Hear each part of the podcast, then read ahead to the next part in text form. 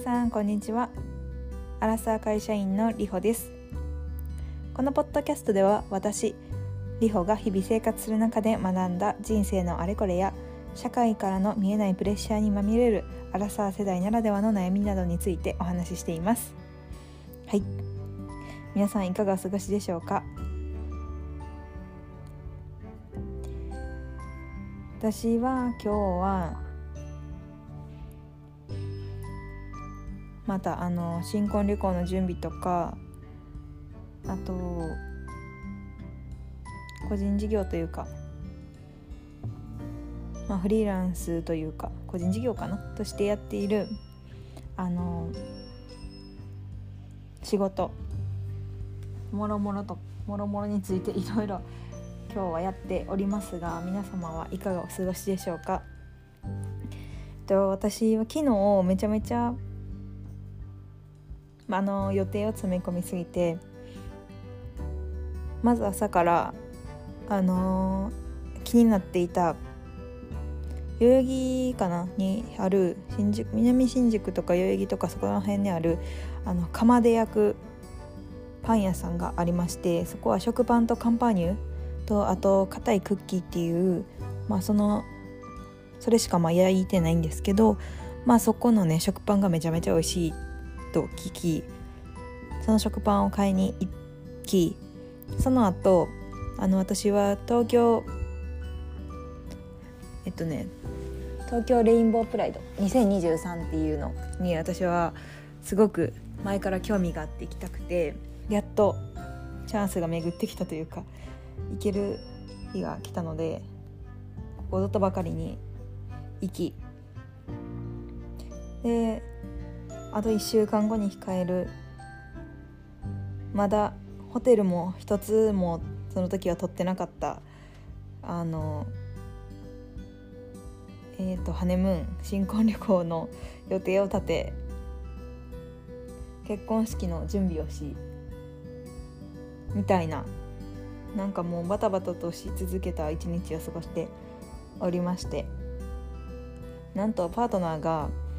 あの昨日というか土曜日に足首を捻挫ししましてあの1週間後私たち新婚旅行にイタリアに行くんですけど大丈夫かなとか思いながら、まあ、病院に行ってもらい、まあ、捻挫だったのでよかったんですけどそうなんかそういうアクシデントもあったのでちょっと予定が狂ったりしてまあでも何事もなく良かったんですけどそんなこんなで昨日はバタバタとしておりまして。で今日の、まあ、お話にもかかってくるところなんですけど、まあ、今日はあの昨日行ってきたレインボープライド2023代々木に代々木公園のところであったあのイベントについてお話ししようと思います。皆さん東京レインボープライド2023ってご存知でしょうか？このイベントは、えーと、特定非利活動法人東京レインボープライドさんが主催でやっているあのイベントなんですけどあの、まあ、LGBTQ の人の、うん、理解促進なのかまあそうでしょうね。理解促進のためなのかな？にやってはる大きなイベントが2日間ねあったんですけど、まあ、私も近くに住んでいることもあり行ってまいりました。そう。でなんかね本当にいっぱいいろんなことを感じてもう心があの大混雑というかクランブル交差点みたいな感じやったんですけど あのまずね一つスポンサーがめちゃめちゃ多いんですよ。であの本当にいろんな企業大企業があのブースを出してまあイベントを盛り上げていたりとかあとはあのプライドパレードって言ってあの渋谷駅の方まで行ってたのかな？あのパレードをまあ、トロッコに乗って乗ったりとかあと歩いたりしてパレードを、まあ、街中で行うっていうイベントがあったりとかしておりました。そうであのまあそれとね、まあ、会場ではスペステージでまあ私が行った日はあのラスト鳥が三河健一さんやったんですけどそう三河健一さんの、まあ、歌を聴けたりとか、まあ、あとドラッグクイーンの方とあとバービーさんあの「フォリンラブのバービーさんがあのドラッグクイーンの方とあのショーをしてたりとかっていう風なまあ、イベントも行われたりっていうことで私はねそうずっと気になってて、まあ、行ったんですよ。でそのまあたくさんあのブースを持った企業の人たちを人たちというかまあ企業のブースを見てなんかこれって本当にあのこういう思いに共感してやってるのかただの CS の一環なのかどっちなんだろうなっていうふうに、まあ、正直に思ってしまいました。でなんでかっていうとまあなんかそれによってもし、まあ、社会がね動いていい方にいい方に動いていくのであれば全然いいとは思うんですけどなんかねそう私が大学時代にタイのあのあの上上司オンリーだったんですけど、まあ、児童の保護施設に行った時と同じ感情になったんですけど、まあ、その時もねタイの大きい企業が、まあ、そこの施設に来て、まあ、何かいろいろ物を配り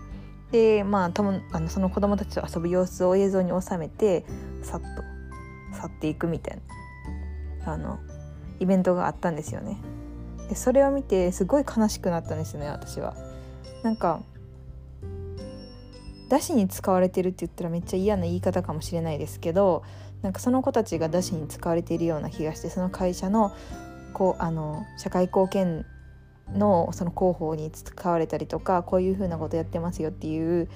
あの CS の活動の一環として、まあ、それをすることで会社は歌えるわけなのでなんかそういうのを目の当たりにしたというか感があって私はすごく悲しくなったんですよその時。でそれと同じ気持ちがあのざわっとじわっと このあのイベントに行った時に湧いてきたのが、まあ、正直なところで1点あります。でなんかそれが一概にいい悪いみたいなのは多分ないと思うんですけど、うん、なんかその会社がねそういう風に推し進めることによって、まあ、社内のそういう雰囲気が変わったりとかするかもしれないし、まあ、大きい企業が動けば、まあ、その他の企業もやっぱりやってないとそういうところに力を入れてないと まあ遅れてるみたいな風な見方が社会からのね見方があってまあその会社会社というか小さいコミュニティじゃないですか会社は。そうだけどその小さいコミュニティの意識が変わることで、まあ、大きなコミュニティの影響があるみたいなこともあるかもしれないので、まあ、一概にはねその CS のためにやってて何が悪いのっていうこともあるかもしれないんですけど、まあ、正直に言うとそういうことを一点思ってしまったっていうところが一つあります。でもう一つはあの外国籍の方の多さにびっくりしました。ここは日本かって思うぐらい日本人の数より外国籍の人の数のが多い。で私のここで言う外国籍っていうのは日本語で会話をしてない人のことを指します。ただ見た目がとかじゃなくてあの普通にその会場にいて、まあ、耳にいろいろ音が入ってくるじゃないですか。で本当にたくさん人がいたのでまあ、いろんな人とすれ違って私の体感半分ぐらいが日本語じゃない言語で話してた半分の人がっていう感じです。でもちろんそのここに出店してる企業も英語対応とかしているところもすごいたくさんあってあの海外から旅行で来てらっしゃる方ももしかしたらいたのかもしれないまあ代々木公園ってまあ一応多分そのなんだろうな観光スポットとしてあるとは思うので、まあ、たまたまそういう日に来たっていう人もいるかもしれないですけどそうなんか私の体感としてはすっごくあの日本語を話さない外国籍のああの私がね聞く中ではねもしかしたら日本語話せる話せたりとか日本に住んでる方かもしれないですけど私が、まあ、通りすがって、まあ人、みんながね話している音というか声を聞いた中ではあの日本語以外の言語で話してる人の数が非常に多かったっていうのがえっ、ー、とまあ驚いた点の2つ目にあります。でなんかそれについてはやっぱりその外国籍の人の方がうん理解が深いのかそれともそういうところに関心が高いのかなんか私の中でまあ答えはなかったんですけどそうただまあ事実、まあ、私が歩いた体感なんですけど、まあ、事実として、まあ、日本語以外の言語で話している方が非常に多かったので、まあ、びっくりしたっていうのが一つあります。であの最後なんですけど私ねなんかちょっと覚悟というかまあうんなんかヘイトスピーチ的なことをしてる人もいるのかなって正直思っていったんですよ。であの代々木公園のその会場の中だけじゃなくてその周りもねぐるって回ってみたりとかいろいろしてたんですけどそういう人が一人もいなかった私が見る中ではもしかしたらなんかヤジとか飛ばしてる人がいたかもしれないですけど、まあ、私が昨日、まあ、日曜日にの昼ぐらいから昼過ぎぐらいからまあ夕方。失礼しました。夕方の、うんと、三河健一さんのショーが終わるまでいたので、まあ、その間で、まあ、そういうことをする人が私は見かけなかった。のでそう。それはすごく温かい気持ちになってうん。なんか私は LGBTQ の当事者というかうんストレートストレートっていう言い方もなんか違うのかなと思うんですけど、まあ、異性愛者かな。そう異性愛者なんですけどなんかやっぱりその、ま、ニュースとかネットとかでいろいろ見ていると、まあ、そういう同性愛者の方とかあの心と体がのあの、まあ、精神的な性と肉体的な性が違うみたいなところの人に対してすごい異様に攻撃する人とかもいるじゃないですか実際ね。でだからなんかそういう人たちが会場に来るかもしれないみたいなのを勝手に思い込んでたんですけどびっくりするぐらいオープンみんなオープンでうんなんだろうな。すごく生き生きとしていて私がねあの心配してたことは一切起こらなくってうんすごいあったかい会場だったんですよね。だから、私自身まあそれまあ行ってそのまあパレードとかには参加はできなかったんですけど、うん、そのステージを見たりとか、まあ、その会場に行って雰囲気を味わったりとか、まあ、することでいろいろ感じる感じたり学んだことがあったのでちょっと一部ここにシェアをさせていただこうかなっていうふうに思って今お伝えしているところではあるんですがそう。うん。なんかやっぱりその自分らしくいるところとかなんかいろいろ思いを巡らせてしまって途中ちょっと苦しくなった時もあったんですけどでも本当に会場のあの空気感がすごくあったかい。かつあの、まあ、三河健一さんとかもたまにちょっと毒づくというかあのまあなんだろう。強めのいじりを入れるっていうか。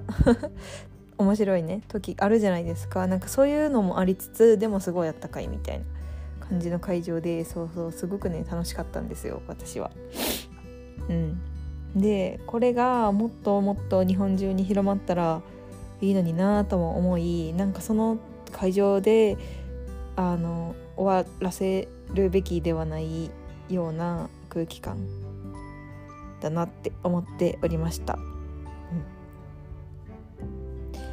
なかなかなんかこういう私ね行くまでめちゃめちゃ迷ってたんですよ実際。めっちゃ行きたかった。めっちゃ行きたかったけど一人で行くのは なんかちょっとなんか私場違いなんじゃないかなみたいなところもあってなんか異性愛者だし特にレインボーのバッジとかも私持ってなかったからつけてもなかったしでもただ気持ちだけはそのあるというかそのもっとみんなが生きやすい世界になってほしいなっていう気持ちだけはあるからその気持ちで行ったんですよ。そうだけどめっちゃ緊張して。公園入るだけやのにめちゃめちゃ緊張したんですけど。そうそう。でもねすごく、うん、温かい気持ちになれる会場だったし学びの多いあのイベントだったなというふうに思いました。うん。そう。であの三河健一さんがまあその昔の、まあ、異性愛者の方に対しての社会の目みたいなところとかあとはまあその三河さんって多分76とかだったかなって思うんですけど、まあ、70中盤から後半にかけてのまあそんだけ長い人生を送ってきた方の言葉ってすごく響いてでまあその歌を歌を歌いはっただけじゃなくてあのちょっとねお話もしてくださったんですよ。であの三河さんのなんかお友達って私はよく分かんなかったし分かんないというか知らなかった人でなんか三河さんのお友達で吉野のママさんっていう人がいらっしゃってその、まあ、奈良県なのかな吉野吉野っていうの言うからそうのママさんっていう方が、まあ、90歳を超えてらっしゃる方なんですけどすっごい元気。でなんかその方が背筋もねなんか超綺麗でピンって伸びてて本当に90歳ですかって感じだったんですけど、まあ、その方が、まあ、ステージに上がられてそのあの戦後間もない時のその同性愛者の方に対しての目とかまあ、そういうお話もちらっとされていて、うん、やっぱりその当事者としてその当時を過ごしてきた方の生の声っていうのはすごく刺さったのでまたそのことについてもあのお話をしようかなと思っております。そうで本当にね感じることが多すぎてあの1回のそのポッドキャスト の録音というかあの放送ではあの間に合わないところもあるので本当に今日もね20分という長い収録時間になっておりますがそうなので少しずつ小分けにして出していきたいなというふうに思っております。はい、今日もなんか先週はねすごいあったかかったんですけどまた今日からちょっと冷たくなったのかなという空気感がしておりますので皆様どうぞお体にはご自愛くださいまして。はいくださいませ。というところで今日も皆様聞いていただいてありがとうございました。それではまた次回のポッドキャストでお会いしましょう。それでは。